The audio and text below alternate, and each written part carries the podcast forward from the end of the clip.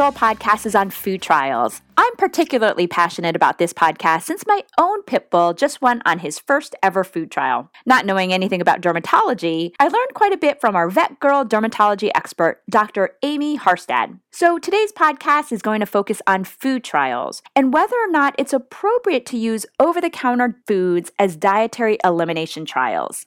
Diagnostic food trials are necessary to rule out food allergy in dogs with non seasonal pruritus. With the growing prevalence of food allergic dogs, we veterinarians need to know about the scientific veterinary updates when it comes to truly hypoallergenic diets. Veterinarians and pet owners can choose between over the counter diets, prescription novel protein diets, prescription hydrolyzed diets, and even home cooked diets to perform a diet trial. Typically, the recommended duration of food trials ranges between 8 to 12 weeks. It's important that only one protein and one carbohydrate source are used. For example, venison and potato. More recently, there are more and more brands of dog food available over the counter. Pet owners have access to these diets that have ingredients that could be considered quote unquote novel. They're convenient and generally less expensive than prescription diets. As many pet owners are often getting their advice from the salesperson in some of these pet stores, who often may lack veterinary expertise, we as veterinarians need to be aware that these quote unquote novel over the counter diets may not be appropriate.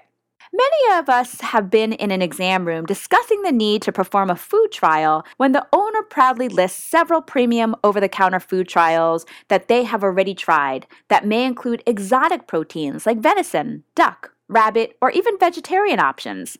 Well, if you have ever wondered if these diets would be okay to use for a food trial, think again. Raditic, Remillard, and Tater out of Angell in Boston provided a great retrospective study to answer that question. In this study, Raditic and all used ELISA testing to identify common food proteins in over the counter dog foods. They hypothesized that the ingredients found in the tested over the counter venison diets would match the ingredients on the label. So the authors used an independent laboratory to perform amplified double sandwich type ELISA testing for poultry, beef, and soy proteins. They looked at eight diets, which included four control diets and four test diets. Out of the four control diets, one was a negative control diet, and the other three were positive controls.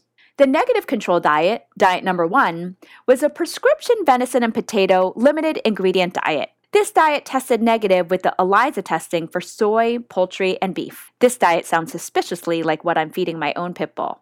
The three positive controls, diets two through four, were over the counter diets that included soy, poultry, or beef on the ingredient label. Each positive control test tested positive for the respective protein that the ELISA test was used to detect. As for the test diets, these were numbered diets 5 through 8. Diets 5, 6, and 7 included proteins verified by ELISA testing that were not listed on the ingredient label. Diet 8 had test results that matched the ingredient list.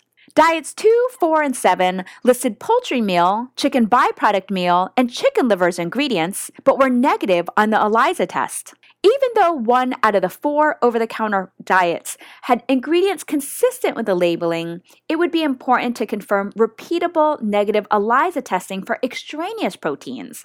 In this study, the food was tested one time in June of 2009. Two out of the four over the counter venison diets also contained chicken. Therefore, these diets would not be suitable for a diet trial. Again, a food diet trial should only include one protein source. The study raised concerns that the poultry ELISA test had false negative results also. Therefore, it brings up the question was a negative control diet, diet number one, truly negative for all poultry ingredients?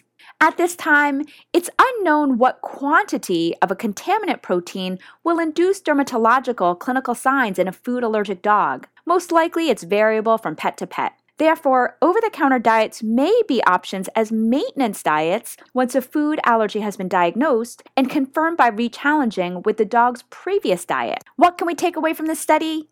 Overall, shocking results. This study proved to us that over the counter dog foods should not be used for a diagnostic diet trial. They could be tried as a maintenance diet, but caution the owner to absorb for adverse reactions when switching to an over the counter diet and also with each new bag. When discussing over the counter diets with clients, I let them know that just because a diet is not a good elimination diet, doesn't mean it's not a good diet nutritionally. You can use analogy to help them understand. For example, if you're at Dairy Queen and order an M&M Blizzard and a peanut accidentally falls in, it's no big deal, unless you're allergic to peanuts.